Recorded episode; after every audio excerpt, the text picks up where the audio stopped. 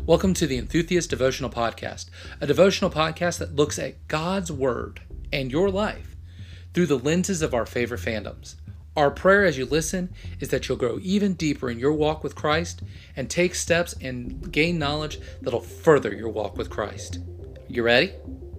Let's get started. Welcome back, enthusiasts. I hope you're enjoying your summer. Today is the first lesson in our lessons from the Lantern Corps. And let's start off the most famous of them all, the Green Lanterns. And specifically during this series, we're going to focus on the oaths. So let's hear from Celeste Mora and the Green Lantern Oath. In loudest din or hush profound, my ears catch evil's slightest sound. Let those who toll out evil's knell. Beware my power, the F sharp bell. David, did Celeste mess up? No, I asked her to give that specific one. Dallas, the Green Lantern Oath. In brightest day, in darkest night, no evil shall escape my sight.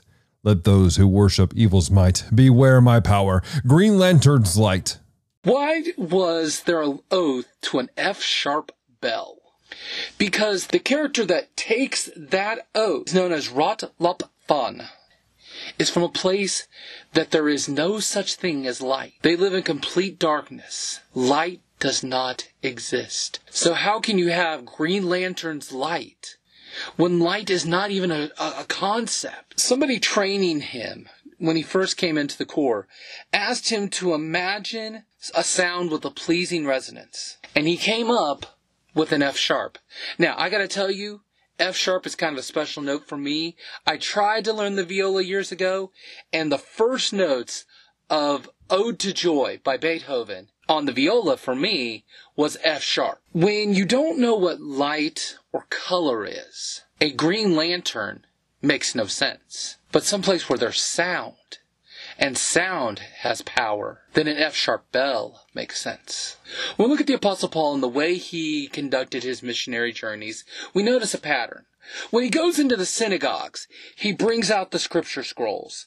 He talks to them about Isaiah. He talks to them through the prophets. He brings them through Genesis, Exodus, Leviticus. When he talks to Gentiles, for example, using his most famous sermon on top of the hill of Mars in Athens.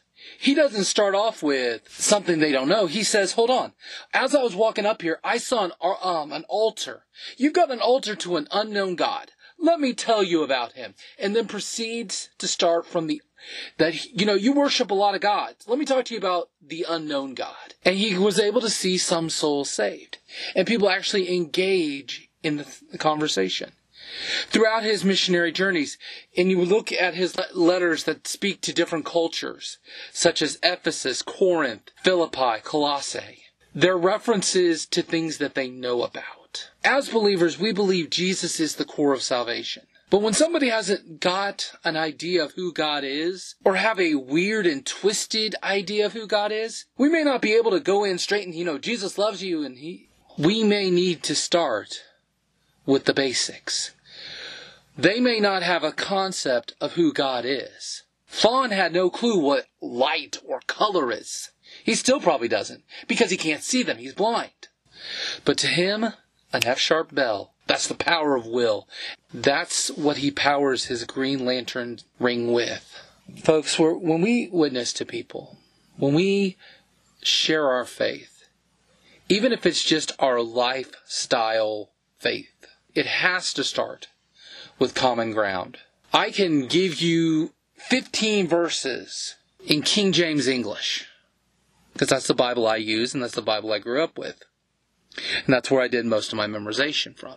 But I also understand that the people that I'm talking to may not exactly like the these and thous. May have to start with some yous and y'alls. Hey, I live in the South. I can do I can do y'all. We may have to take some time and guess what? This may take some time to have to listen so you know where to start from. The Green Lanterns could have said, tough, you have to say this ode to the lantern. Green Lantern's light. But that made no sense to him. But when they said, hey, what gives you the most, what powers your will? Oh, an F sharp. Start with common ground. find common ground. Guess what? That might mean you need to keep your big trap shut. I know. Preaching to the choir here. You know, I'm looking at the microphone, it's looking right back at me, you know? But guess what, guys? That's how we start to let people know about the love of God. It's how we show the love of God. And if they don't know how to connect, they won't grow in the love of God. This is David. Be as enthusiastic about God as your favorite fandoms. Be an enthusiast.